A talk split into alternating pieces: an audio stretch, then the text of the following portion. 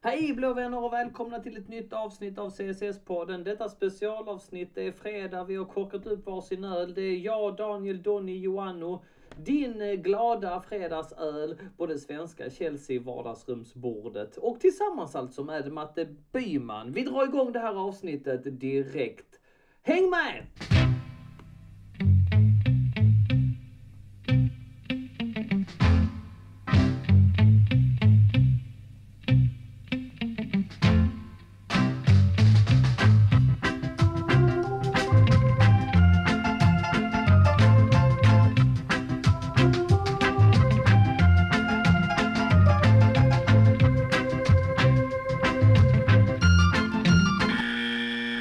Så kör vi igång. Um, som sagt, vi, vi får eh, under På spåret uh, episoden så får vi inte googla utan då får vi liksom sitta så att vi, ja, att vi, vi tar det efter gässan så att säga. Men, Nej, givetvis. ja när du kan det så Mm. eh, eh, då säger du att jag kan det och så skriver du ner det på en lapp och så visar du för mig. Så får eh, eh, lyssnarna också gissa fram till tvåpoängs eh, Mm. Mm. Och eh, eh, jag, jag vet inte var jag ligger. Är min lätt? Är min svår? Jag har fan ingen aning alltså. Jag, Du, jag, jag, jag korrigerat min typ tre gånger. För först tyckte jag så här, ah, den här är nog för lätt. Han kommer ta den här på typ åttan. Och så, så gjorde jag den för svår. Och så ändrade jag lite tillbaka. Så nu tror jag att jag är någonstans mitt Okej, ja, ja, alltså jävla bra alltså. Men det är ju kul också för alla andra att det, att det är hyfsad nivå. Ja då, det är klart. Det är så det ska vara. Alright, du hörs bra. Hörs jag bra? Du hörs också bra. Vad bra. Okej. Gött. Vi provar. Ja men, ja, men då kör vi. Eller alltså vi kan ju köra igång. Alltså vi är, vi är igång. Det här får vara med. Eh, Ja. Jag har liksom inget intro och jag har inte gjort någon agenda som sagt. Så att vi, eh, vi slänger oss in i det helt enkelt. Är det bra med dig? Det är väl fantastiskt. Det är fredag kväll. Eh, Det står en öl framför mig och eh, maten är i magen så att säga. Ja. Så att, eh, och sonen är i säng. Så att, eh, ja. Det kan inte bli mycket bättre. Jag nämnde Ja. för dig precis innan vi tryckte på räck också att jag konsumerade tacos så att det rann sån här olja ner för armbågarna. Och jag åt en för mycket, vilket jag ofta gör tyvärr. Så att jag håller på att smälta det nu. Så att, eh, men eh, det är ett intressant format detta just med att man, man kan dricka en öl och att det är en fredag. Och ofta, de här sista tiden har vi spelat in så här runt tre. Och det är klart att det sätter ju en viss prägel på programmen. Men eh, för, för där är ju helt nytt eh, när man spelar in en fredagkväll och kan dricka lite bira samtidigt. Och utan agenda bara liksom på uppstuds ta alltihopa. För att jag, jag la ut den här tråden i morse, sen har jag haft fullt upp hela dagen. Och sen har det bara varit att käka så att det var liksom en halvtimme innan här jag läste igenom frågorna lite grann och kände att wow, ja det här blev bra, det här blev matigt. Men, det här kan eh, bli matigt och det är ju kul att det är så många som har skrivit in. Och, ja, eh, verkligen. bra frågor tycker jag den här gången också. Lite roligt, alltså missförstå mig rätt, det är alltid kul med, med frågor som är aktuella. Men nu har vi fått lite frågor som faktiskt eh, lite så historiska och man får summera och sådär. Så Ja. egentligen kanske man skulle vilja ha haft lite mer tid för att eh, svara lite mer grundligt. Men samtidigt så kanske det blir lite mer spontant nu. Ja, precis. Man hade velat ha lite mer tid så att inte eh, bluffen avslöjas. Säger man något helt fel som inte stämmer och blir faktacheckad av Oskar Karlström i gruppen sen. Nej, det vill man, nej, det vill man inte, Matte. Den är jobbig. Det vill man verkligen inte och jag tror att du och jag är lite lika där. Vi har ju varit med mycket och rest mycket och sett mycket men, men jag är ju så långt bort från Oskar Karlström som möjligt. Jag, jag kan ju blanda ihop 2003 med 2000 och ja men du vet. Jag, Ja, jag, då, då var du snäll mot dig själv där. Du kunde sagt 2019. jag tänkte säga så. Men, ja, Ja, fantastiskt. Nej, alltså det här kom ju, det här eh, idén till denna kom ju upp igår kväll och det var för att jag, jag har faktiskt tyckt det varit väldigt kul att spela in podd eh, sista tiden och, och, och så blir det, jag vet inte om det blir extra roligt också när man får lite beröm. Det är rätt många som har skrivit till mig privat och vi har fått rätt mycket tummen uppar och, och, och hejarop på eh, CSS-podden-gruppen.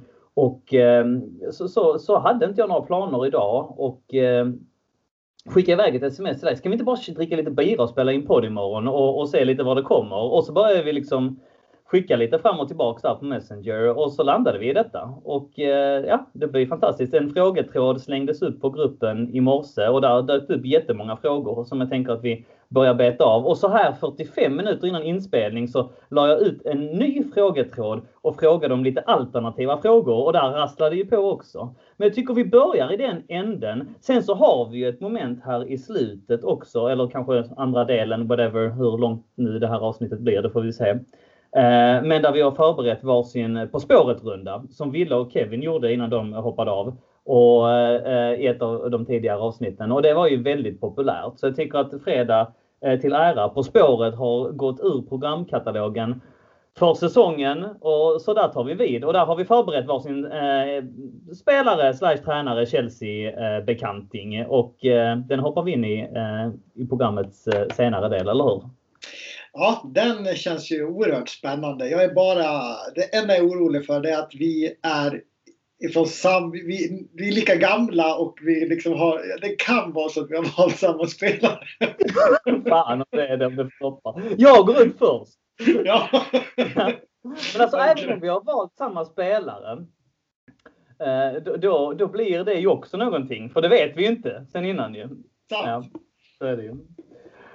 Eh, vad dricker du Matten? Jag dricker en landsortslager från Nynäshamns ångbryggeri. Den eh, härstammar från eh, en krog som jag drev förut. Så den är lite så här, ränderna går aldrig ur. Jag tycker om att dricka den ur flaska som på krogtiden när man, när man städade köket liksom och, ja, ja. och bara öppna flaskan. Så att, eh, så fick det bli idag. Och du dricker någonting lite mer exklusivt va? Ja, jag har gått in, jag har gått in på, på eh, finölssystemet, en Hazy Ale. Lite svagare. Sålde han in det i systemet på så tittade jag på den så är det 5,4 så jävla svag var den inte. Uh, men nej, supergod. Jag har gått in på de här lite mer mikrobryggerierna på sista tiden vilket är gott för strupen, sämre för plånboken om man säger så. Men uh, ja, det är ju fredag, eller hur? Jag tänker att vi hugger tag i en av frågorna här eh, nu när vi har dansat kring det lite grann. Och eh, ska bara hitta det här. Där har vi det. Um, ehm, vad tror ni av det blir av Ruben? Uh, uh, sen så lägger de ju fram Ampadu och Tomori också. Um, men vem tror ni av Ruben, Ampadu och Tomori har störst chans på att ta en plats nästa år? Uh, då de gör rätt så bra ifrån sig på sina lån, undrar Robin Herbertsson. Mm. Eh, om jag får börja då så, eh, om vi tar Ruben som står först där så har han väl inte gjort jättebra ifrån sig ska sägas. Eh, det, han får speltid och eh, han eh, är på planen vecka ut och vecka in vilket är bra för hans eh, självförtroende såklart. Och så där. Men visst hade man förväntat sig kanske lite mera mål och assist. jag har sett en del matcher och nu går ju Fulham bättre. Men mm. det är klart att det är tufft också för en offensiv spelare att, att producera i ett lag som slåss i botten. Men, men det är väl i alla fall positivt att han får spela. Eller vad säger du? Ja, ja, ja, jag håller med dig. Jag trodde faktiskt att du skulle vara lite mer hyllande, vilket jag, jag har ju fått för mig det här. Men sen vet jag att du skämtar jävligt mycket också. Men, men du gillar honom, det får man ju säga, eller hur? Ja, men så är det och jag gillar honom för att han var liksom den, den nästa eh, akademispelaren att, att mm. ta klivet innan alla de här andra kom. Han är ju någon slags mittenskikt där. Ja. Eh, och sen tycker jag att han, han har någonting som Alltså han har ju egenskaper som skulle kunna vara så fantastiska i vårt lag. Den här liksom storheten och eh, mittfältsgeneralen mm. och duktig framåt. Och liksom. Så att vi, vi har ju sett att han har kvaliteter men eh, tyvärr så tror jag att den där skadan har, har satt väldigt djupa spår. Så kan det vara. Jag lyssnar ju rätt mycket poddar och jag lyssnar rätt mycket Chelsea-poddar. Och i eh, Chelsea Football Fancast, eller Chelsea Fancast, ehm, som jag lyssnar slaviskt på, så har de eh, börjat med fredagsshower igen. Och på fredagsshowerna så brukar de bjuda in motståndarsupportrar. Det brukar alltid vara någon sån här lokal eh, eh, känd supporter liksom som antingen driver en blogg eller driver en podd eller något i den stilen. Och inför Fulham-matchen då, det var väl i mitten av januari, eh, så hade de bjudit in en Fulham-supporter som var väldigt insatt och han eh, slaktade Ruben Loftus-Cheek. Han sa att hans, eh, första del av säsongen hade varit fullständigt bedrövlig. Och jag, jag ska säga att jag, jag har inte sett sådär jättemycket, men det jag såg fram tills dess var inte imponerande. Han såg långsam ut, han såg feg ut, inte alls den här genombrytningen som man vet, som du pratar om, som han, han kan ta fram på sin högsta nivå. Eh, tappade mycket bollar. Eh, och, och ja, det var, det var det han sa, va? att han var, han var otroligt missnöjd med honom och tyckte han skulle, vilket han också blev. Parker bänkade ju honom eh, mm. stundtals. Men det, om jag följer medierapporteringen rätt och det jag har sett efter den matchen så har han ju ryckt upp sig. Men att som eh, Robin Herbertsson här säger att alla tre eh, Eh, har gjort rätt bra ifrån sig på sina lån. Det, det, det tror jag inte är den generella eh, utvärderingen. Jag tror att Tomori, eh, även om hans lån är mycket kortare, eh, men, men jag tror att uppfattningen är att han håller på att göra bra ifrån sig. Jag tror att Ruben får kanske en G minus-säsong när man väl utvärderar det. Och Ampadu ligger nog också där någonstans. G minus. Eh, hans Sheffield United är ju längst ner i tabellen. Eh, han har inte varit, alltså han kanske möjligtvis har varit bland de bästa i vissa matcher och kanske bland de bästa generellt också. Men, men det är inte så heller att, att han gör en Reece James säsong i, i Wigan där Wigan kämpade för nedflyttning men man kunde se att det fanns en spelare som var liksom en nivå över de andra. Och det är nästan den typen av säsong man måste göra i, i den typen av lag för att kunna komma tillbaks eh, lite stålsatt och kriga om en plats i Chelsea. Ibland tror jag att det kanske är bättre att spela i ett bättre lag i Championship än att spela i ett jävla skitlag i Premier League. Speciellt som i, i Ruben och Ampedus fall eh, där Ruben då eh, är en spelare som ska producera framåt och, och, och vara liksom en mittfältsgeneral. Adolf spelar i Fulham som knappt vann en match under hösten. Eh, men som nu har hämtat upp lite grann då, så, så är det såklart tufft. Eh, om man redan kommer med stukat självförtroende. Och mm. Om man tar Ampadu då som spelar i försvaret. Ja, hur har Sheffield United sett ut? Liksom det, det är ju inte lätt för en ung spelare att då vara liksom lysande i ett sånt eh, skitgäng som Sheffield. Så kanske lite dåliga val också. De kanske hade mått bra av att spela i ett, eh, i ett eh, i ett lag som slåss om uppflyttning till Premier League. Som faktiskt Mount, Reece James och Abraham gjorde. Ja, men inte, inte, det stämmer ju för alla utom Reece James. Wigan slogs ju verkligen eh, i botten av eh, Championship. Det. det var där argumentationen gick in. Var att han gjorde ju det i ett skitgäng i Championship och där var han den lysande stjärnan. Så att jag håller med dig hela vägen fram till just den biten. Ja.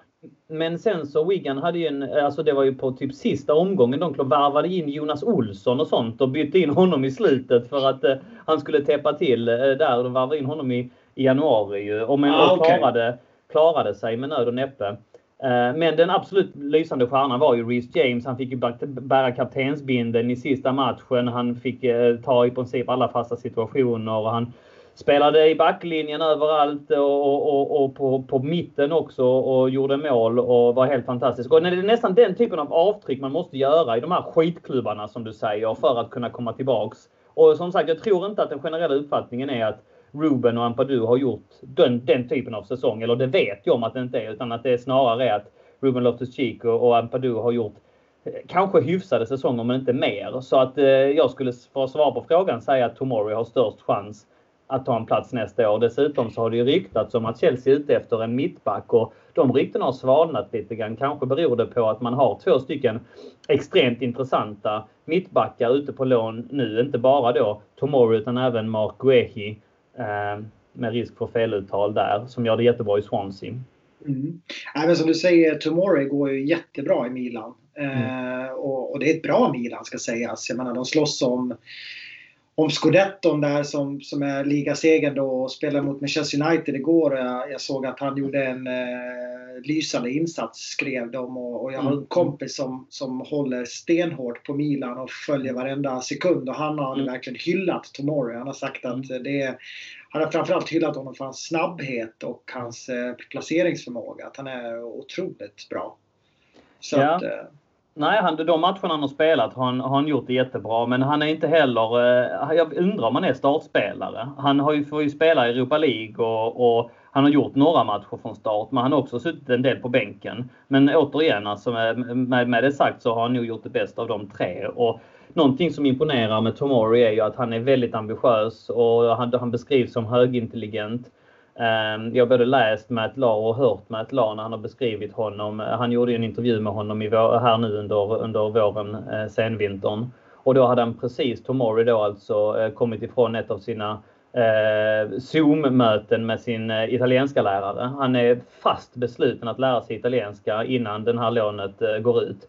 Och inte nödvändigtvis eh, beskriver Matt Law det som för att han vill eh, dedikera sin karriär till Italien, att han ska vara där som proffs. Men han vill åtminstone kunna hålla den dörren upp, öppen. Och då har han gjort matten själv att då har jag bättre eh, starka aktier om jag kan italienska. Och så ser man en sån som Agüero som fortfarande inte kan ge en intervju på engelska efter liksom 10, 11, ja jag tror det är över 10 år han har varit i England i alla fall.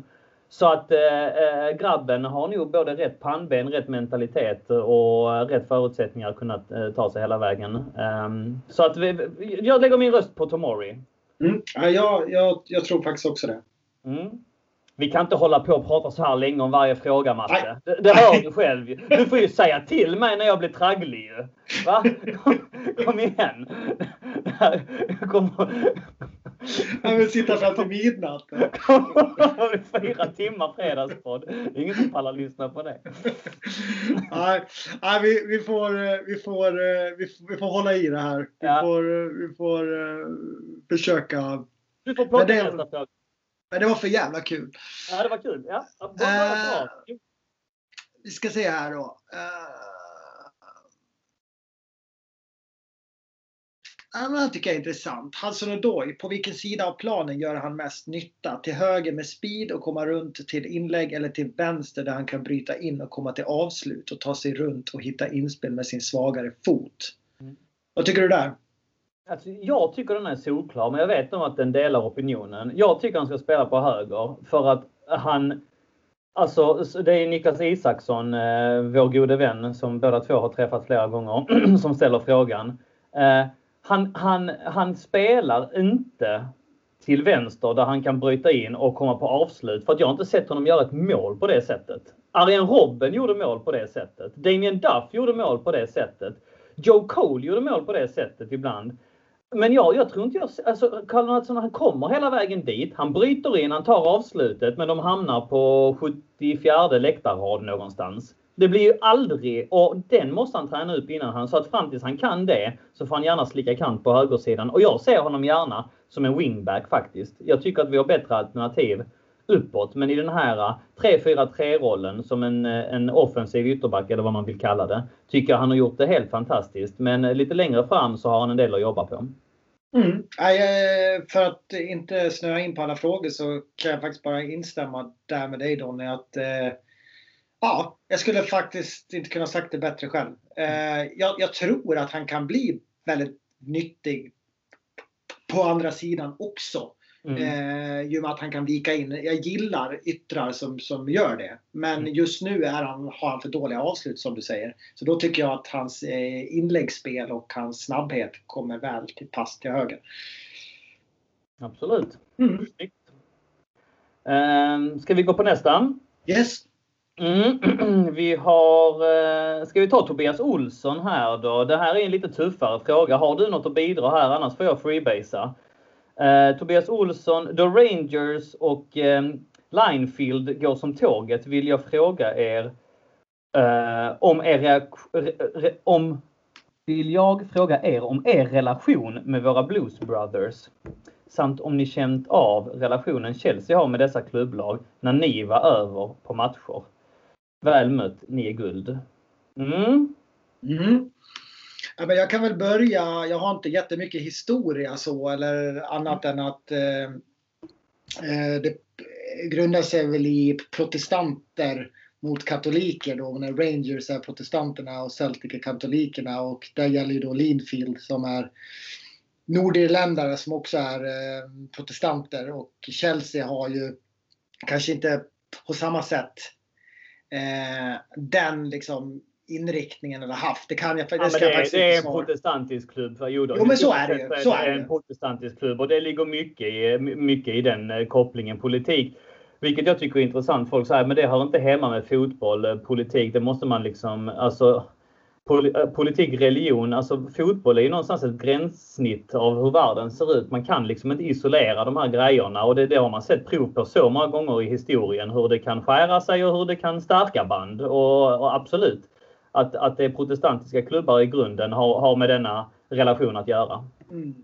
Och ehm, hur det har yttrat sig när man har varit över på matcher är att man ibland kan se lite Rangers-tröjor och det är ingen som höjer på ögonbrynen på det. Och jag vet att många Chelsea-supportrar åker på Rangers-matcher. Mm. Eh, jag skulle själv åka över faktiskt och kolla på Rangers en gång med Martin Jakobsson. Eh, CSS-medlem och eh, i samma ålder som mig och Donny. Och, men vi fastnade i en snöstorm faktiskt och fick eh, åka till, till London och se på... Vi skulle se på Rangers på lördagen och Chelsea på söndagen och ta tåget. Men eh, tyvärr så blev det inte den gången. Men sen har jag inte kommit över. Men min målsättning har alltid varit att komma över och se en, en Rangers-match på grund av det här Blues Brothers-grejen. Men det är inte så att jag ser Rangers varje vecka. Det är absolut inte. Men det kan väl vara kul att ha lite sådana där vänskapsrelationer, absolut.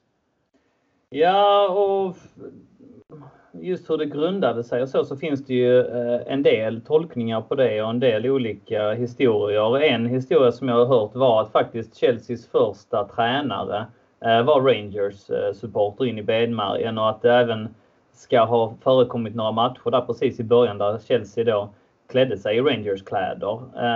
Svårt att fak faktakolla den i och med att det var 120 år sedan typ. Eller 116 för att vara exakt. Vi fyller Ja. år ju nu i veckan ju. Mm. Ehm, men men eh, även att det liksom ehm, vi, vi vet om att vi har haft en del eh, skotska spelare genom åren som också har haft ehm, Rangers kopplingar i, i Charlie Cook och, och Charlie Cook gjorde ju två sessioner och kanske en av dem Ja, en väldigt legendarisk spelare i alla fall. Och även John Spencer var också uttalad eh, Rangers-supporter vet jag. Och så sen den här, det här eh, att, att man, att man på, på typ 60-talet förekom det rätt ofta att man tog ställning antingen, alltså i England, antingen mot eh, eller Celtic eller mot eh, Rangers eller alternativt för Celtic eller för Rangers. Och att det, det svängde ju ganska snabbt där eh, i, i takt med eh, alltså IRAs eh, etablering i Irland.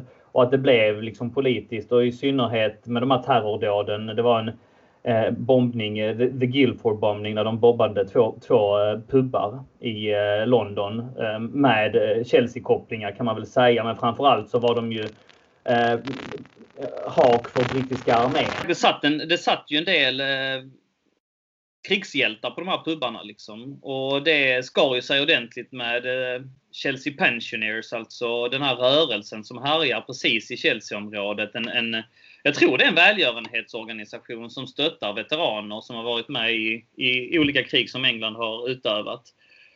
Falklandskriget och, och andra världskriget och, och de, eh, ja. Det har du säkert gått förbi, eller hur Matte? Eh, Ja. vi, jag undrar om det inte ligger på Kings Road lite längre ner. Mm, Jag blandar ihop gatorna nu, eller hur? Ja. Det är väldigt fint. Jag kan re rekommendera att strosa runt där i alla fall. Eh, Det finns lite monument och gravstenar och sådär. Och, och det, ja, som sagt, i alla fall Chelseas kopplingar till pensioners har ju varit tydlig och stark hela tiden. Och där blev det väldigt klart att man valde sida, att det var Rangers som gällde. Och så sen så som du är inne på så har det alltid funnits andra referenspunkter också. Man har båda spelat i blå tröja, man har haft lejon i emblemen. Framförallt då den politiska aspekten skulle jag säga har nu också vägt väldigt tungt. Och så sen har de här vänskapsbanden liksom etablerat sig och, och blivit starkare. Eh, man har eh, åkt på gemensamma matcher ett tag när, när eh, alla engelska lag, på grund av Liverpool ska sägas, eh, eh, Hazel var det va, som de, de, de be- blev, alla engelska lag blev uteslutna för att spela europeiskt spel så var det en del Chelsea supportrar som åkte på Rangers eh, resor. Och, och Rangers eh, har ju varit mer framträdande på, på våra matcher och speciellt då eh, bortamatcher uppåt i landet och så. så att eh, man har stöttat varandra och även då med lite mer våldsamma eh, sektioner då när det blev på 70, 80 och även en del på 90-talet som har ställt upp för varandra. Mm.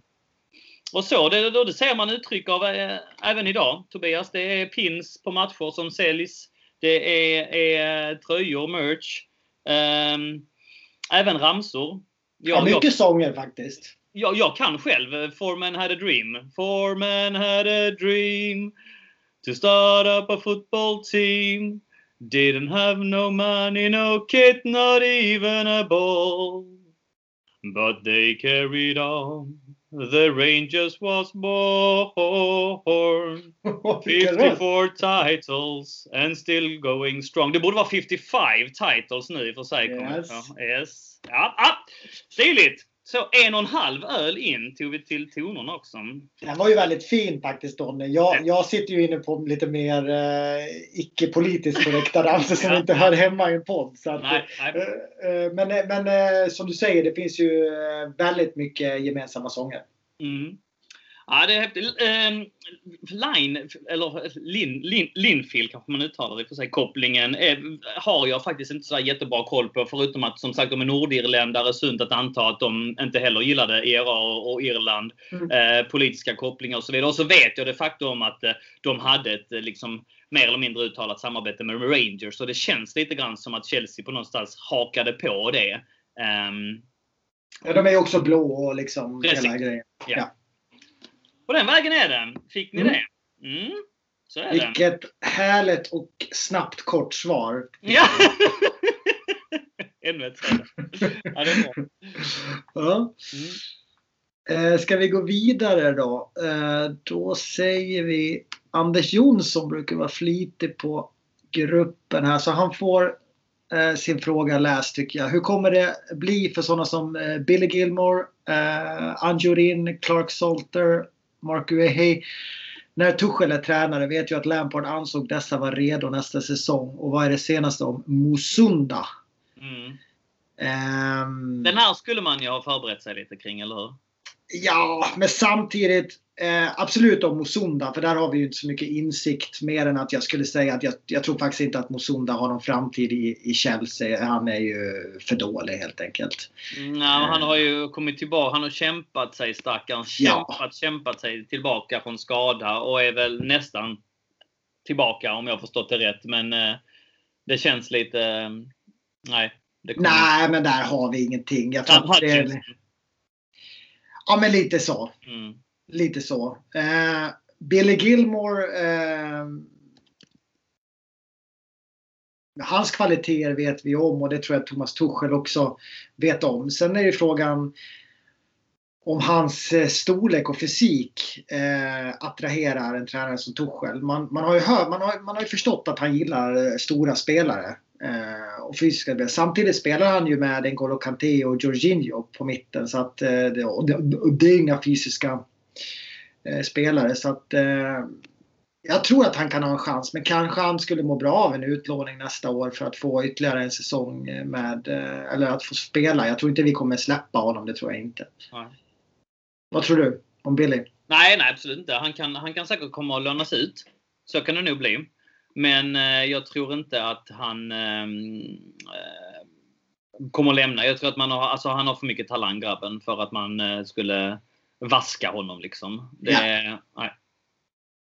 Och likadant Anjurin. Jag tror inte att Anjurin han, jag tycker det är en jättespännande spelare när man har sett honom i eh, fa Cup-matcher och, och ligacup-matcher och sådär. Mm. Eh, men samma där, jag tror att han eh, kommer bli utlånad nästa säsong. Han är väl liksom i den åldern nu och redo att, eh, ja men typ en Championship-klubb eller någonting hade väl varit mm. perfekt för honom tror jag. Mm. Och det tror jag, för att bli, inte bli långrandig så tror jag det gäller alla de där spelarna eh, mm. som följer. Att jag tror ingen av dem är faktiskt redo. Och frågan är ju om, om Lampard också var redo att ge alla dem chansen i laget, det har jag svårt att se faktiskt. Eh, alltså Mark Guehi har gjort det kanonbra, det mm. vet jag. Och han är, grabben är bara 20 år. Och eh, så långt som jag följer på Twitter och utan att ha sett jättemycket, men, men den rapportering jag har tagit del av, så har han verkligen, verkligen gjort det, gjort det riktigt bra. Um, för, för Swansea. Och, uh, Fan, man ser så jäkla mycket matcher. Men vilken match var det som sändes nu då? När Swansea mötte... Var inte det... Ja. Jag vet inte om du tänker på den mot Manchester City? Men det var mot City, ja precis. Ja. Och där såg man ju vilket monster han kan vara. Och han har ju spelat varje match i princip för Swansea i, i år. Och nej, men som sagt gjort det jäkligt bra. Clark Salter har varit mycket skadad. Har bara spelat en handfull matcher. Så att han vet man inte. När han kom, kom fram och började göra sig hörd så blev han ju ganska snabbt engelsk landslagsback och man, man hade väldigt höga tankar om honom. Han hade en väldigt bra eh, sejour i Vitesse har jag för mig också. Va? Mm. Men spelar i Birmingham nu och som sagt varit mycket skadedrabbad och Birmingham eh, kämpar. Eh, så att det, nej. Jag är ju också sån va Matte, det vet du om va. Att, eh, och, och det här vet jag om inte riktigt eh, uppskattas av alla våra lyssnare. Men, men bara för att man är ungdom så jag tycker inte det är attribut nog att man har kommit från Chelseas led för att man ska bli utropad som succé. Och jag tycker inte styrelsen ska slaktas varje gång man offrar någon. För att alla blir inte superstjärnor bara för att de har kommit från akademin. Jag är med! Jag vill också att det ska gå bra för alla. Men jag menar, titta på en sån grabb som Josh McEachran nu till exempel. Mm. Fick ju inte förlängt av Birmingham, blev släppt nu i januari och är, och är kontraktslös. Alltså vi har sett dem komma och gå så många gånger så man kan inte naivt hoppas på alla. Och jag är rädd att man kanske tappar greppet om Jake Clark Salter också. Han är trots allt 23 år gammal så det är lite skillnad där. Eh, för, som sagt, förhoppningar i allra högsta grad på eh, Billy Gilmore och på eh, Guehi. Eh, angående Musonda så det sista jag läste var att han i december hade kommit tillbaka till träning. Men han har varit borta från fotboll i, jag vet inte hur länge, men alltså det är ett och ett halvt år eller någonting på grund av ja, skada. Va? Som har, så har varit en extrem rehabiliteringsprocess. Men att han skulle bli något långsiktigt för Chelsea börjar man också tappa hoppet om. Men, men att han kanske kan få igång sin karriär igen efter den fruktansvärda skadan. Det får man väl hoppas på. Ja, och, och så du var inne lite på Clark Salter. Charlie, Charlie Musunda, han är också eh, 24 år. Så det är ingen... Eh, det är liksom ingen eh, 19-åring vi pratar om längre. Utan... Eh, Not a spring chicken anymore. No! Och han har varit utlånad till Betis och Celtic och Vitesse och inte gjort det speciellt bra. Så att nej, jag tror, jag tror faktiskt inte vi har så mycket att hoppas där. Ja, ja. Cool. Yes. Då tar jag vid och väljer en fråga. Nu går jag till den här, den här andra tråden med de alternativa frågorna. Mm. Eh, och då... Eh, oh, här finns det att välja med. Alltså, det här är svinkul alltså. Eh, er favoritelva med Chelsea-spelare som var aktiva innan Roman kom till klubben? Kristoffer Jansson undrar det. Den kan vi väl mm. hjälpas åt? Absolut. Men de måste ah, då han, han nämner ju inte att eh, de eh, nödvändigtvis skulle ha eh, slutat spela. Alltså han, de var aktiva innan men de fick ju följa med in på... På romarna-eran. Det får de göra. Ja, ja, det kan de få göra. Ja, det kan de få göra. Vem tar du till mål då? Det får ju vara jag... spelare som vi har upplevt. Håll inte på och vara skitnödig nu och ta ut typ Bonetti eller någon sån. Nej, nej, men jag är ju liksom... Jag, är ja, jag såg det på din feed där redan. Du skulle fiska Bonetti nu. Hålla på liksom. Nej då, jag, jag håller mig från, eh, skulle säga 95 och, och framåt. Min supporter-era kan man säga. Mm. Eh, och äh, men i mål är det ganska självklart. Jag, jag väljer Carlo Cudicini där.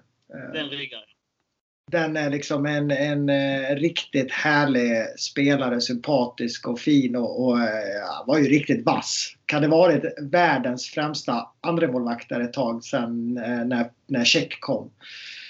Ja, det var lite, han hade lite otur där för att han gjorde ju, jag tror han vann Golden Gloves säsongen innan Check mm. kom. Alltså han hade ju liksom två, tre kanonsäsonger. För Chelsea hade trävat där med målvakter ett långt tag och testat Mark Bosnich som blev drabbad av skada och vad hette han, ehm, schweizaren? Eh, ja, skitsamma. Det var, hade i alla fall snurrat runt lite grann. Eh, men så hittade de Kudicini och eh, det, det föll på plats. Så att när, när Check kom, han, han, var ju bättre och man kunde inte passa på honom. Men, men som du är inne på blev han ju världens bästa andra målvakt helt plötsligt. Ja. Men legend, absolut. Jag noterar Kudicini längst bak. Hur ska vi ställa upp då? Ska vi ställa upp Ja. som vi, som vi Nej. spelar idag eller? Nej, vi kör en 4-4-2. 4-4-2.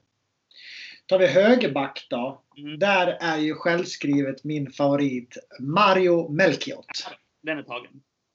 Det var ju eh, kanske inte den bästa fotbollsspelaren men, men otroligt eh, liksom eh, sina rastaflätor, gänglig, smal, lång holländare som, som kom eh, från eh, Ajax tror jag. Och eh, rappade. Eh, släpper fortfarande skivor vet jag. Och, eh, så här, stor Chelsea-supporter faktiskt. Brukar skriva väldigt gott om Chelsea. Och, men jag, jag fastnade faktiskt för honom och jag har eh, en av mina första Chelsea-tröjor är faktiskt med eh, hans namn på ryggen. Så att, Ja, eh. Kul. ja, tyckte han var bra. Ja, och då får du välja en mittback först då. Ja, men då sätter jag JT direkt då. Det går ju inte att sätta någon annan. Alltså den är ju den självklara. Det går ju inte att inte ha med honom. Nej, så är det. Nu, är jag, nu kommer så här Oskar Karlström slå mig på fingrarna. Men är det 2000 eller någonting han gör debut? Jag skulle säga 98. Vi hade det i podden för ett tag sedan nämligen. Jag vet om att eh, när jag blev supporter, det var ju 98 när, när Chelsea mötte HIF i cupvinnarcupen. Helsingborg alltså. Och då var han med i truppen. Så att jag tror Okej. det strax innan. Mm. Ja.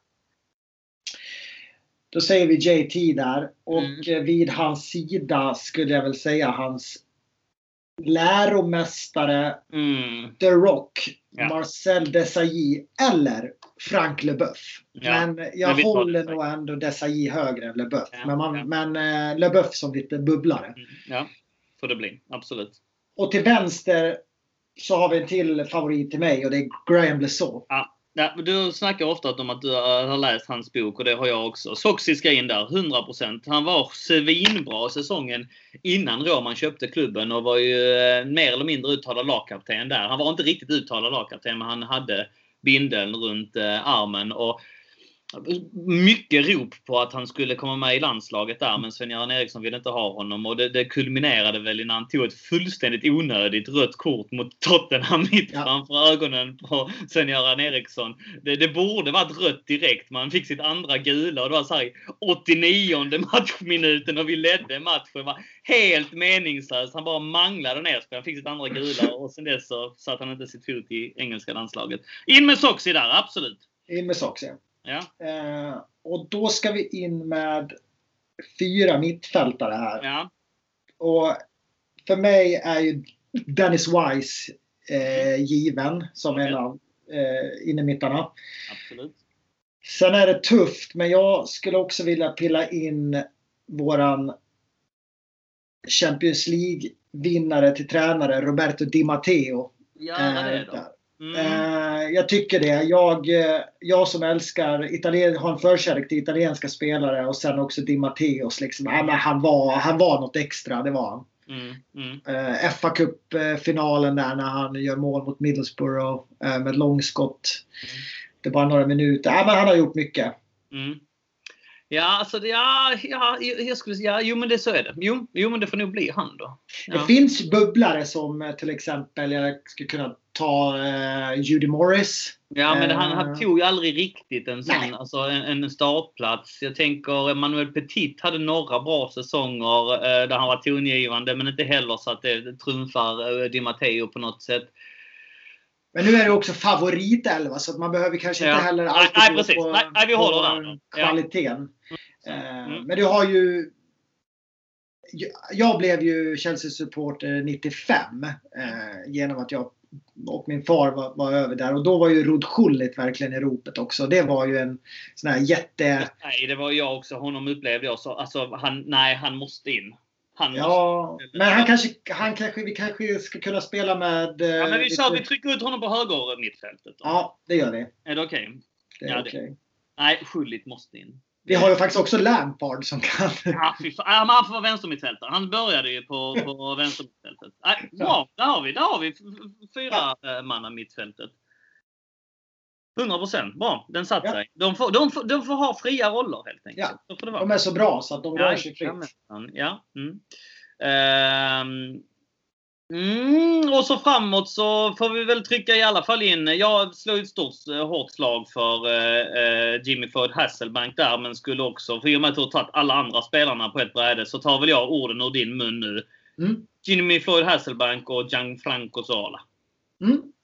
Taget? Uh, ja, jag vill ha in Vialli. Ja, det, får du inte. Det är min första tröja och min första halsduk. Ja, och liksom så. Typ på vems bekostnad? Ja, men på Hasselbank tror jag. Nej, nej fan. Nej, nej, det går inte. Jag är ledsen. Det är färdigförhandlat. Det blir inget med det. Men jag förstår att du vill. Han kan vara på bänken. Han får vara också. Det finns många. Ja, man kan ja. inte få allt i livet. Har vi några bubblare? Typ Slavica Jokanovic kanske? Ja, det är en favorit till... Eh, Sam Dalabonna. Ja, Sam Dalabonna, vilken jävla... Eh, jag skulle vilja säga kanske Celestin Babayaro till ja. vänster. Eh, Blanda och ge. Precis. Eh, Jesper Grönkjär. Ja, absolut. Inte minst för målet mot Liverpool. Precis. Eidur Gudjonsen. Mm, mm. Ja, men det finns, vi har säkert glömt någon som bara såhär, ah, vad fan kunde ni glömma? Oskar, Oskar, återigen Oskar Karlström. Ja, du får ju skit. Ja. ja. ja vi går vidare. Ja, det gör vi. Kul fråga uh, i alla fall. Jättekul fråga. Vi kan väl fortsätta med lite så. Mm. Och vi kan väl dra lite fler eh, en historisk nordisk startelva. Ja, den är, jag såg den. Jag tänkte att vi skulle hoppa över. Ju till det. Det är ju skitsvårt ju. Ja, det kanske är det. Ja, nej men alltså ja, vi kan ju nämna några nordiska spelare. Det är klart, Flo går ju in på topp liksom. Och eh, Mikael... Men på topp kan vi väl säga Flo och Mikael Forsell. Ja, just det. Precis. Ja, Forsell också givetvis. Honom har jag träffat, det vet du va? Ja, det är ju coolt. Ja, satt och drack eh, drinkar med honom på Kors 2003. Ja, den är mäktig. Jag tror han kommer ihåg det. inte du? du kommer inte ihåg mer? Nej, nej. Uh, nej, men vad har vi mer? Uh, Laudrup har vi ju. Kristensen. Laudrup är fin, ja precis. Kristensen, Flo skriver jag ner. Uh, Laudrup. Um, Forsell och sen um, Grönkärr såklart. Grönkärr. Vi har Jess Hög som mittback. Just det. Eh, tillsammans med Kristensen då. Mm, det får det bli. Eh, vi har ju Frode Grodås i mål, men vi kan ju också ha Hedman i mål. Faktiskt. Just det, stämmer ja. ja. eh, ja. Jag tror inte att det är så många mer faktiskt. Mm. Bra googlat Matten. Ja, men jag gjorde faktiskt det. Misstänkte det helt plötsligt bara rasslade till med. jag kände att vi, jag kände ja. att vi stod still. Ja, ja, ja. Får man säga Eidur nordisk ja, kanske? Det, ja, det får man. Det får man. Ja. ja. vi stannar där. Det var inte så jätte, jättesexigt faktiskt. Nej. det är bra podd. Uh, vi kör en... Om du kan, om du har du som lyssnar på mycket podcast mm. från England. Hur blir det med den nya arenan? Ska den byggas eller inte? Hur länge tror ni att Chelsea kan spela på nuvarande Stamford Bridge med tanke på att de flesta topp 6-klubbar drar in betydligt mer pengar på sina matcher än vad vi gör? men man har skyllt på dåligt investeringsklimat eh, de sista åren egentligen och det, de aktierna har inte stärkts i och med Corona. Så att eh, dessutom så löpte det här eh, tillståndet ut för ett halvår sedan ungefär, ett år sedan kanske. Eh, som man hade. Så att man är nu tillbaks på ruta noll där. Eh, ett tag så var ju det en bidragande orsak till att man pratade om att eh, Abramovic kanske ville sälja klubben. Men ehm, nej, det, det är stendött. Inga, inga nya rapporter där. Nej.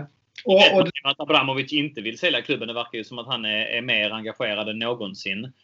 Med tanke på att han faktiskt uttalade sig för första gången Exempelvis var det en sån grej som, som uh, man kan väva in att han faktiskt uttalade sig för första gången i, i samband med uh, Lampards sparkning. Men, uh, men att han har några storslagna planer på en ny arena, det känns verkligen... Det har hänt någonting där. Förmodligen har det med hans visum att göra. Skulle jag tro. Det är en ren, ren egen tolkning. Att han inte ens är välkommen in i landet. Ja, då vill han heller inte riktigt investera i det liksom sådär. Så att han, han drar någon form av gräns.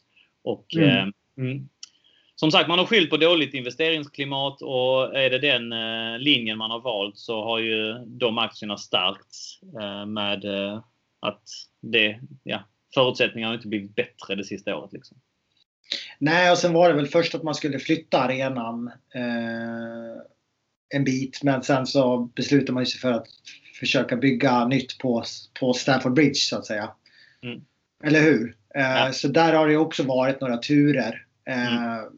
Men det är klart att de andra klubbarna drar in mer pengar med, med nya arenor och så vidare. Men jag kan faktiskt tycka att det är lite charmigt ändå. Fan, Stamford Bridge är en av de häftigaste arenorna som finns i England. Jag tycker det är också faktiskt. Jag vet om att jag är partisk nu, men jag tycker det. Jag tycker alltså jag har varit på väldigt många arenor. Eh, framförallt då i och runt omkring England. Men det finns ingen som är så bra som Stamford Bridge. Jag tycker det är Ja. världens bästa arena. Alltså, återigen, jag vet om att jag är partisk och att det kanske låter eh, tramsigt. Men, men jag, jag tycker den är så jävla fantastisk. Den är så Mm. som den är byggd, så som den är inramad, eh, fyrkantig, gammaldags, ändå lite moderna inslag. Det är eh, tak på bra sektioner, den är närhet till planen. Den har allt den arenan alltså. Så Mm. att, eh, ja, må det leva vidare väldigt lång tid.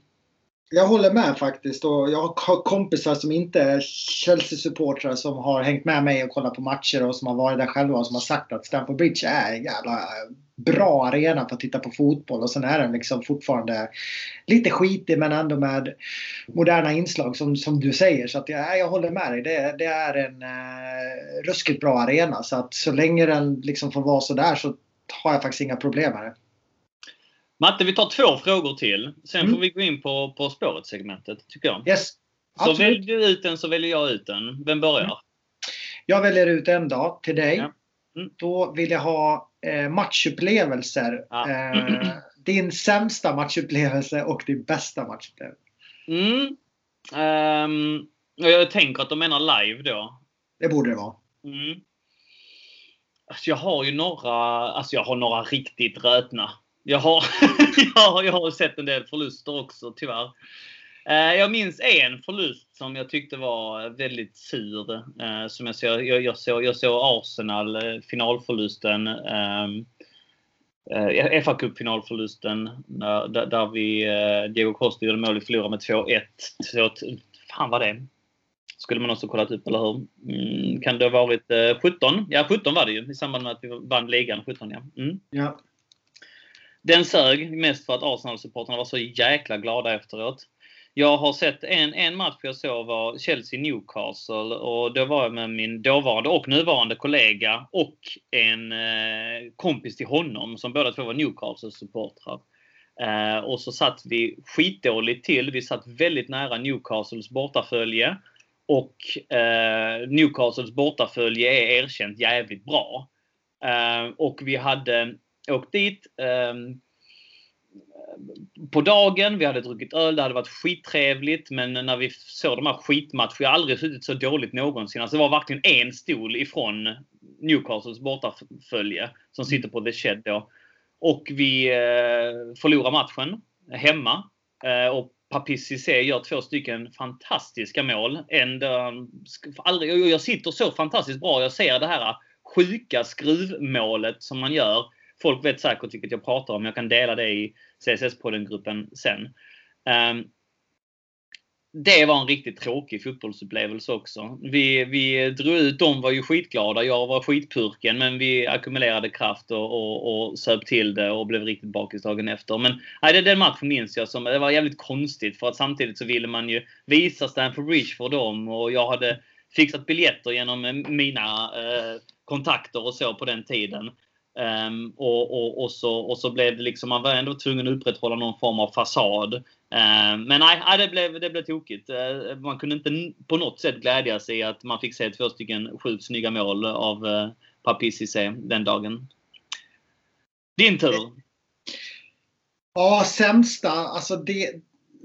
Jag måste nog ändå ta, även fast det var en fantastisk upplevelse allt runt omkring och resa så, så är det nog när jag eh, eh, tog mitt pick och pack och drog till Moskva för Champions League-final. Eh, mellan Chelsea och Manchester United där som Mm. de flesta säkert har koll på. Men, men det var ju, alltså det är bland de värsta kvällar, och, eller framförallt nätter jag har varit med om. Liksom att det var kallt och det ösregna och de hade ju höjt hotellrumspriserna till liksom 20 000 Så att jag var student på den tiden och hade eh, åkt ett flyg tillsammans med Rickard Nyqvist, eh, en eh, gammal CSS-kille.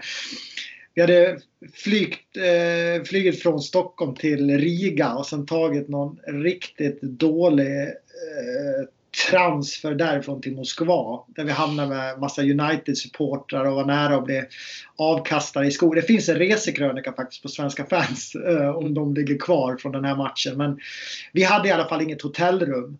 Eh, och skulle övernatta på någon nattklubb tänkte vi innan vi skulle ta tåget hem på morgonen. Men, men, men, men det slutade med att de, de hade stängt typ allting i Moskva och jag och jag, Rickard, Stefan Jansson och Janne Hammarbäck tror jag. Vi driver runt på Moskvas gator en hel natt med den här förlusten. Ja, det var fruktansvärt var det. Eh, så att den, eh, den eh, avslutningen vill man ju glömma. Även om det var otroligt mäktigt innan och under matchen och sådär. För vi var ju så jävla bra. Men, men just det här liksom efterspelet var ju vidrigt. När man också visste att man hade träffat och druckit öl med Fredrik Pavlidis innan matchen. Mm. Och att han hade, nu kommer jag inte ihåg om det är ett hotellrum eller ett flyg. Alltså det, det. Jag tror att han flög hem eller hade ett hotellrum. Mm. Mm. Så att han hade det ju jävligt bra. Eh, och då börjar man ju ångra sig att man inte, att man inte liksom frågade mor och far innan man åkte till Ryssland om de kunde finansiera en flygbiljett hem. Men... Det är så jävla roligt också att han, att han drog när det blev straffläggning. Ja. Ja, nej, jag, tror, jag tror faktiskt han har bekräftat den för mig vid något tillfälle. Undrar om inte det var i podden. Han bara, nej, nej fan jag klarar inte att se detta. Han bara drog, ställde sig utanför arenan och fick lyssna på ljuden. Liksom. Oh! Ja, det är helt sjukt. Det... Ja, bästa då? Bästa då? Ja, alltså jag har många resor som har varit helt fantastiska. Många cupfinalvinster. Många, men alltså jag tror min första bortamatch, om man bara ska ta någon som vi var på båda två. För visst var du på den också, Wolverhampton, eller hur? Mm. 2010 var det det? Ja, nu ska du inte fråga mig. Nej, nej. Jag tror att det är sen, jag tror att det är tidigare, inte det? Jag vet att det blev 2-0 i alla fall. Men det var, det var min, jag hade varit på många hemmamatcher, men det var min första bortamatch. Och det, det kommer jag ihåg som ett väldigt bra minne. För att eh, Oskar hade fixat det så bra där med att vi, vi satt på alla på, på samma eh, tåg dit och det, det, var liksom fest innan och, och, och fest efter. Och, äh, det, var, det var riktigt bra. På den tiden så hade man ju inga bromsar heller utan man kunde liksom gasa två dagar i rad utan att ja, man blev lite gasig i magen liksom. Det var inte mer men det. Mm. Det var ett skelett liksom nu efter första kvällen. Och då träffade, fick man ju träffa. Det var också på den tiden där all kommunikation skedde, skedde ju genom Chelsea-forumet. Och, och, det var hyfsad nivå på Chelsea-forumet också på, på Svenska fans. Eh, och, och, när man liksom presenterade sig och sånt så, så, så, visste man vilka man var på grund av vad man nickade liksom på, på forumet. Så att det var, jag kommer ihåg det var väldigt många där som man träffade. Jag har för mig att eh, Steff T var där. Va? Eh, mm. David Rindelöv, Oskar Karlström som sagt. Eh, eh ja, den bortgångne Matte Bonetti. Bonetti. Ja. Hollertz var säkert med. Ja, ja. ja, det, var, ja det, det, var en jävligt fin resa. Alltså. Uh, Martin var med också. Wells. Ja, just det. Martin Wells, ja. ja. Det var första gången jag träffade honom. Ja, nej. Vi tar väl de minnena va? och uh, kör en fråga till och då är det min tur innan vi hoppar in på På spåret för att nu, nu börjar det bli dags och jag tänker knäcka en till öl innan På spåret avsnittet. Uh, det här är den här är rolig och den här bollar över till dig. Ta ut Eh, och så får vi be om ursäkt till alla vi inte har hunnit med. Men alltså ni hör ju, det går ju inte att ta alla. Vi har tagit en hel del av er, men, men vissa får vi sålla bort. Eh, sorry för det, men förhoppningsvis kan vi återknyta till dem i, i nästa podd eventuellt. Mm. Ta ut en 11 baserat bara på utseende. Åh herregud. ja, den är bra. Det är Erik Larholm som har skrivit den frågan. Det är alltså den får guldstjärna som årets fråga. Och du får börja. Oh. Alltså jag har målvakten. Uh... Se om du tar den också. Jag har målvakten 100%. Du kommer inte motsäga dig ifall jag säger det. Uh... Säg då. Hilario. Ja, det är sant. Ja, den är, tagen. Den är tagen. Den är tagen. Den är tagen. Han är, han är vacker. Ja, ja. Sen då? Vad har vi backlinjer? Paulo Ferreira får väl gå in va? Paulo Ferreira eller kan, jo, nej, nej, han, är, han är given som höger faktiskt. Förlåt, det är sant. Sen tycker jag Ja. nog... Eh, sen tycker jag nog... Ashley Cole vänster. Fan, det är jag. Alltså, fan, vad, vad vad är jag för eh, primadonna? Jag bara på droppar dem. Ashley Cole vänster. Jag vill ha Ashley Cole på vänster. Han är snygg. Okej, vi tar han. Ja. Eh, på, på... Nej, fan vad svårt. Jag sitter och kollar bara lite så här. Eh,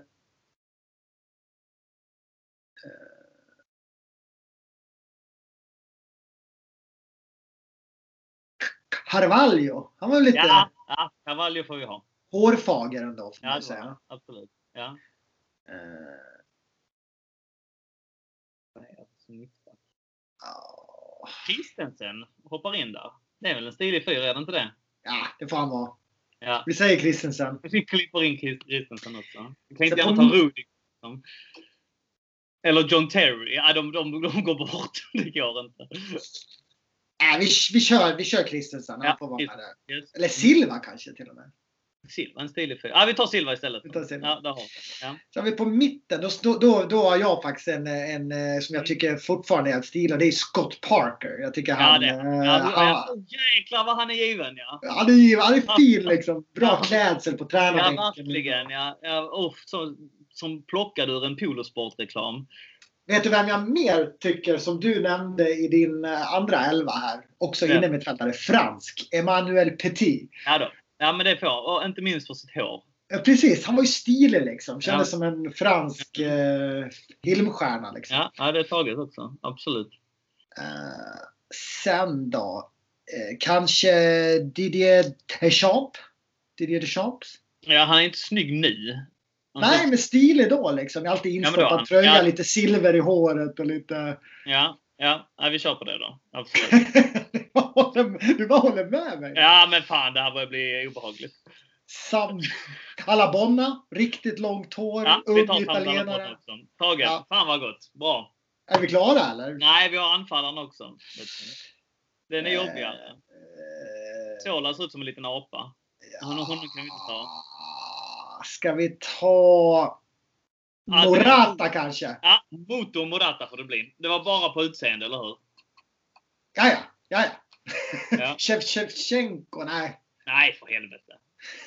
Moto är snyggare än, äh, än Shevchenko. Meireles då? Han är ingen anfallare men Nej. liksom, är inte, kanske inte snygg men liksom... Du gillar en, den bad boy-typen du, va? Nej, jag är ju absolut inte det själv men jag kan gilla... jag kan ju gilla... Jag kan gilla original liksom. Förstår du vad jag menar? Ja, nej, vi, vi håller där, Matte. Det blir konstigt.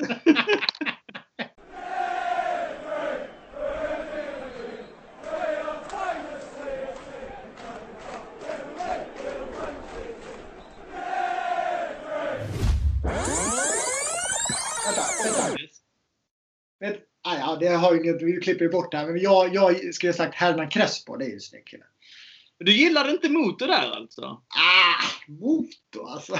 Nej, okej. Okay. Okej, vi klipper in det sen så säger vi att vi, att, nej, vi, vi valde i pausen att ta Herman Crespo istället. Hakat upp oss skitmycket på den.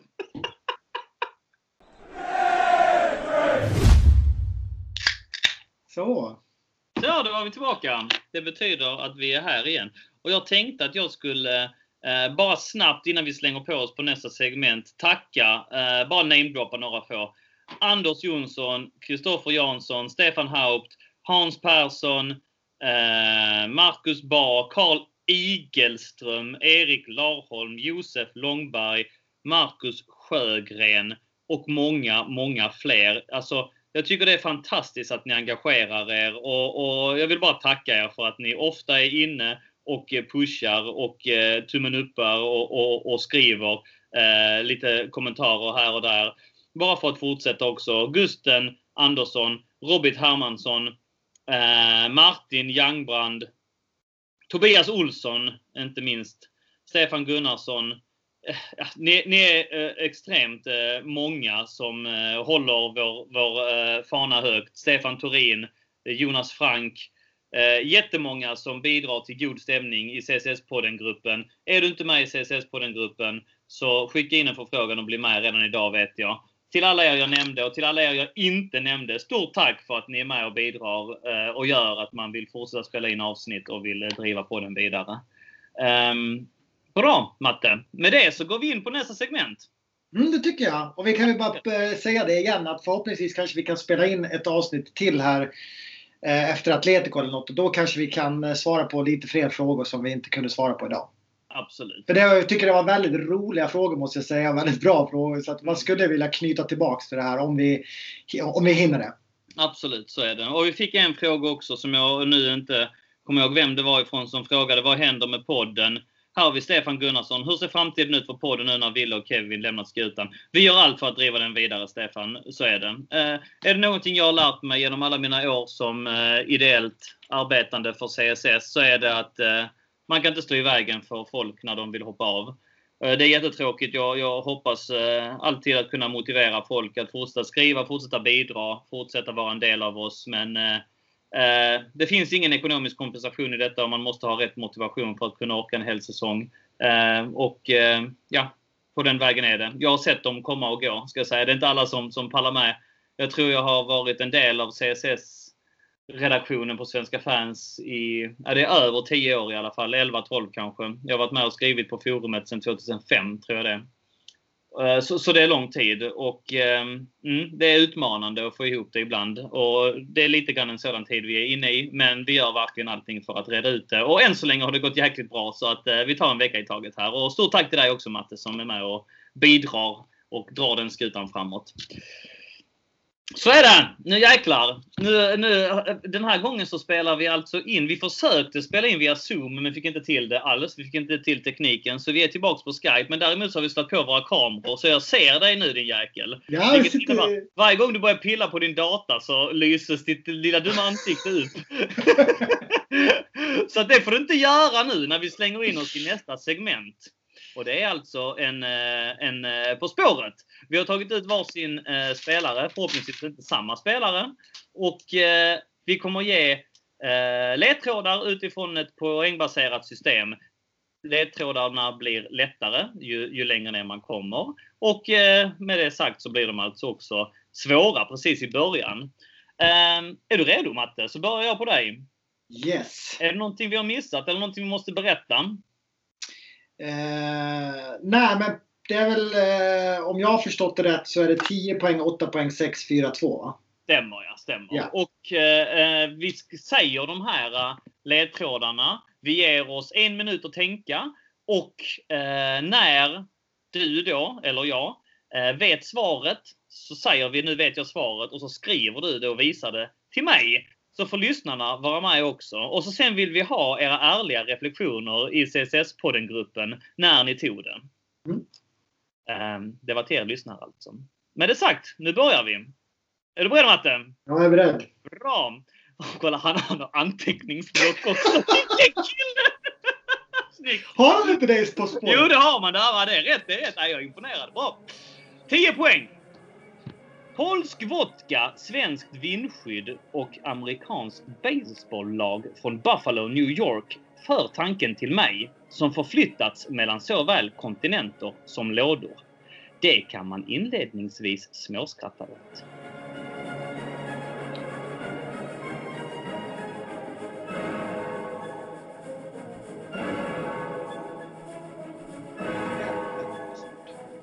Ja, bra var gött att den tog direkt. Liksom. Så nu vi har några som tar den där ute. Jag hoppas det. Man vill inte lägga sig för lätt heller. Där var riktigt... Nu kommer vi på åttan, vet du. Mm. Åtta poäng. Tre stora kontinenter finns på CVt. Och åtta proffsklubbar. I sju länder. En hel del flyttar. Tur att jag har haft med mig kortleken.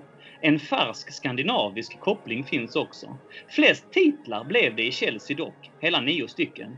Och då räknar vi inte med Community Shield. Men har jag vunnit Champions League? Ja, enligt Wikipedia har jag det.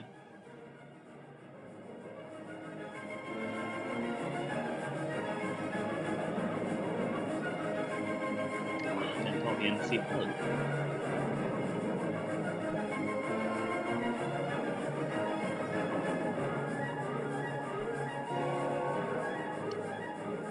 Fem sekunder så kommer sexan, Matte. Ja. Fan vad just det där. På sex, alltså det är bra. Jag har ändå inte lagt mig för lätt, det gläder mig. På sex poäng namnges kontinenterna. Afrika, Europa och Asien. Och här kommer titlarna. Två ligatitlar, fyra FA-cuper och en ligacup. Och just det, Champions League, den var jag med och tog. Trots att jag inte spelade mer efter matchen mot Napoli i åttondelen. Ni vet den där fantastiska returmötet som vi vann med 4-1. Jag startade den matchen, men det är det inte många som minns. Många minns däremot mitt fantastiska mål mot Arsenal, fastän det var hela sex år tidigare.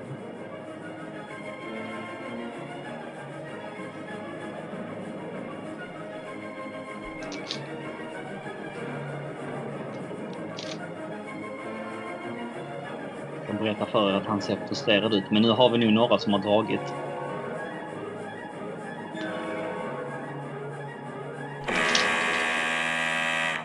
Matte, du drar alltså och visar upp ett namn. Snyggt! På sex poäng tog du den. Alltså.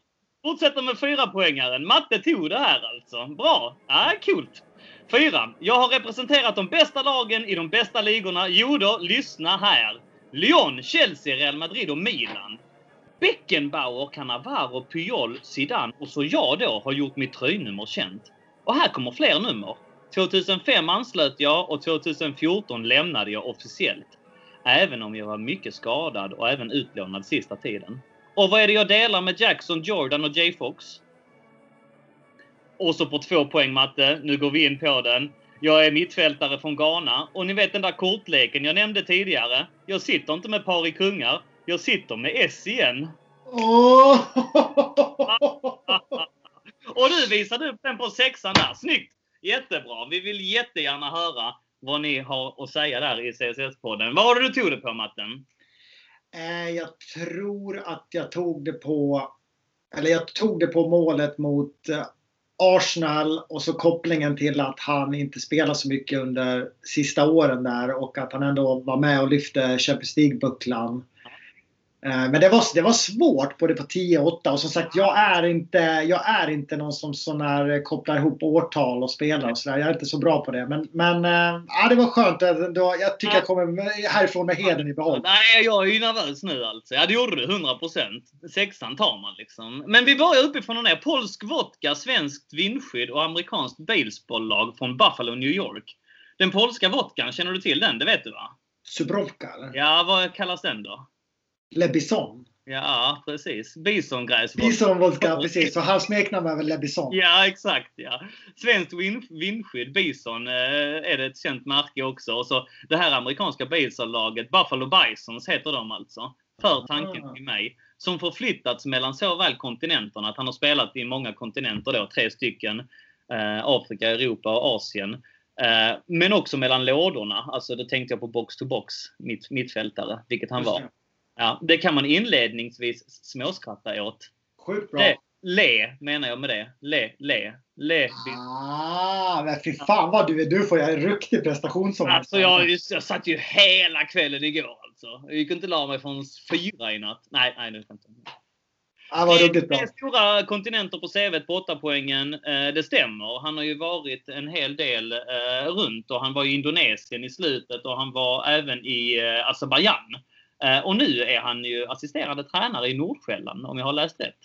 Så därav den skandinaviska kopplingen. Det var, det var faktiskt också en sak jag funderade lite grann på. Och då, det var väl också på sexan va?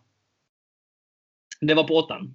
Det var på åttan och då var jag faktiskt lite inne på, på SEN. Ja. Eh, men jag vågade inte riktigt. Jag kände mig för osäker. Men just den skandinaviska kopplingen var jag faktiskt inne på SEN ett tag. Och så Jag var inne och snurrade på några skandinaviska spelare också. Men det, nej, ja. Han startade ju två matcher i Champions League-rundorna där när, när, när vi tog eh, Champions League-vinsten. Men spelade inte jättemycket. Men har ändå noterats för, eh, eh, för det enligt protokollet att han har vunnit Champions League. Mm. Ehm, precis. Ehm, det där fantastiska Napoli-matchen, den minns vi ju såklart ju. Och det där extremt eh, fina målet mot Arsenal, den som skruvar sig så fint eh, in vid, vid stolpen 2006 tror jag att det var, om jag är helt eh, rätt på det. Och det var den som, som satt spiken i kistan för dig, eller hur? Ja, Ja. De bästa lagen i de bästa ligorna. Han kom från Lyon. Han spelade i, gjorde sig stor i Chelsea. Han var utlånad till Real Madrid och han spelade en sväng i Milan också. Och så då tröja nummer 5 som Beckenbauer, Cannavaro, Piolo och Zidane också har burit. Zidane då i Real Madrid. Um, ja, vad delar jag med Jackson, Jordan och Jay Fox? Jo, det är ju förnamnet. Och så den sista behöver vi inte gå in på. SCN. Snyggt Matte! Cool! Ja, det var, var jävligt bra skrivet måste jag säga. Ja, härligt. Fantastiskt! Fick ja. jag lite prestationsångest här. du bara säger så. Jag heter detta i förnamn på 10 poäng. Och så. ja, snyggt! Imponerande! Och, ja, det var kul. Det var ruggigt bra. Bra. Mm. Är du redo? Ja, jag är redo. Jag ska bara ta en sup här. Mm. Oh, fan också. Jag är fokuserad helt på att skriva frågan. Jag har inte tänkt på att jag ska svara också. Ja, kör! Ja. 10 poäng. Vi åker från Sydamerikas minsta självständiga land som formellt benämns som en republik. Landets befolkning uppskattas ha runt 500 000 invånare och här föddes faktiskt vår spelare. Men kom att representera ett annat landslag likt många andra av landets imponerande många fotbollsjuveler med denna nationalitet. Faktum är att detta lilla land även fostrat ytterligare en spelare som gjort stort avtryck i vår klubb.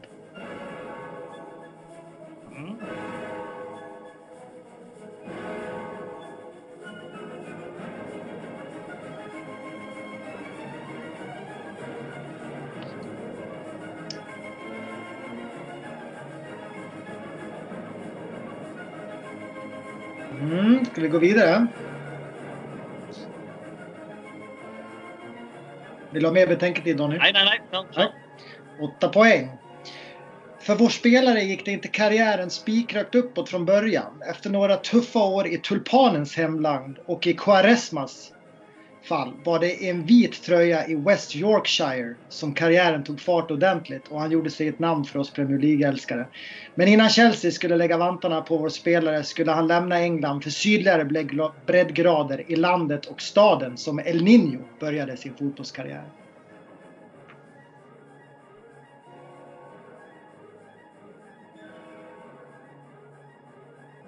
Fy fan vad jag är ute och snurrar alltså.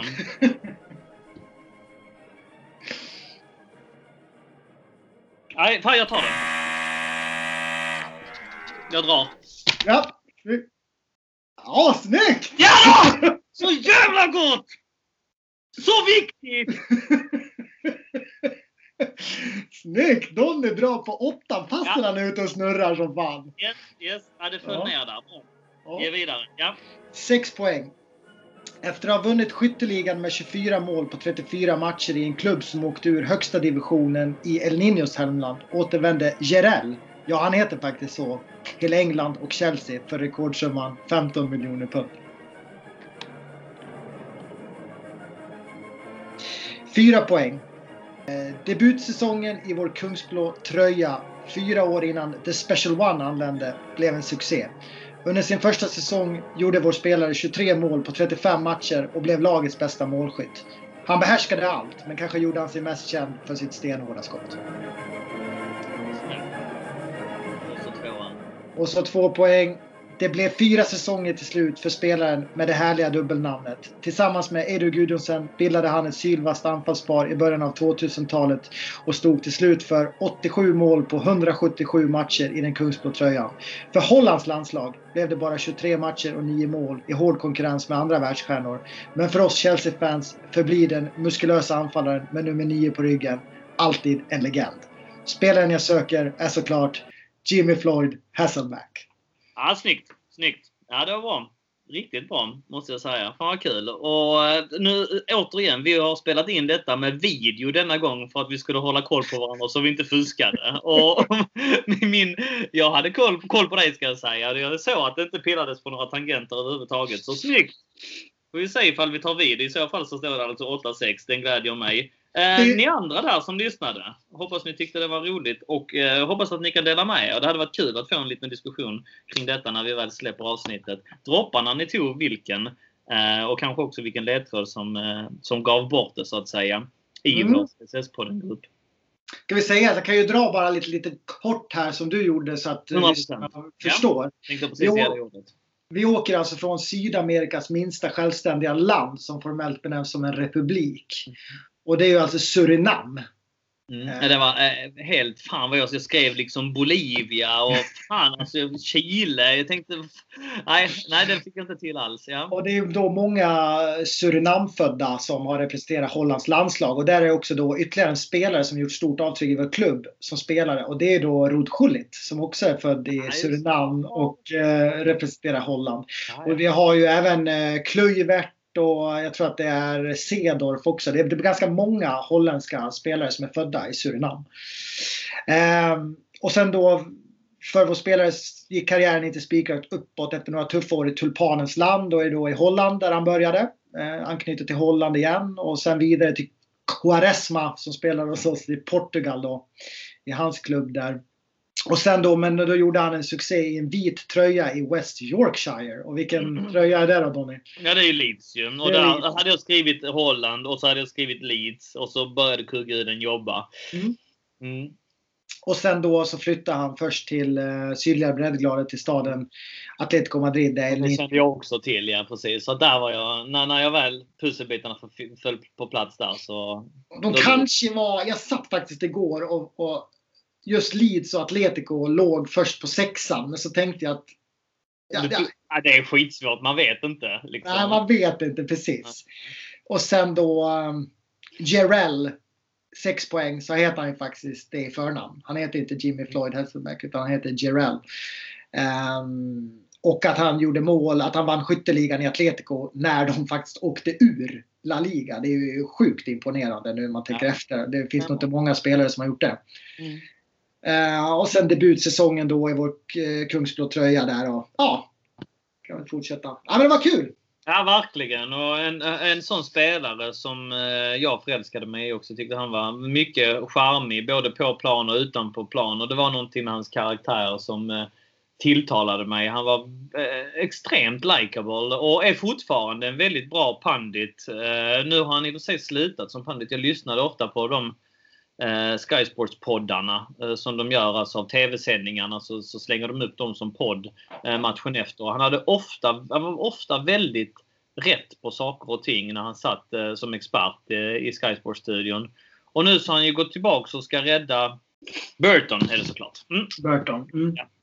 Och ehm, eh, det var där han, han var där tidigare och nu så och, och det verkar som att han har fått styr på det också. Eh, Mm. det var, jag läste någon artikel om att han, han, han är rätt bright tydligen. Så det, det är kul. Bra. Jätteroligt Matte. Fan vad bra. Vi hoppas att vi kan göra fler sådana här avsnitt i framtiden och hoppas att ni, ni har eh, gillat det, ni lyssnare där också. Ska vi säga något avslutande Matte?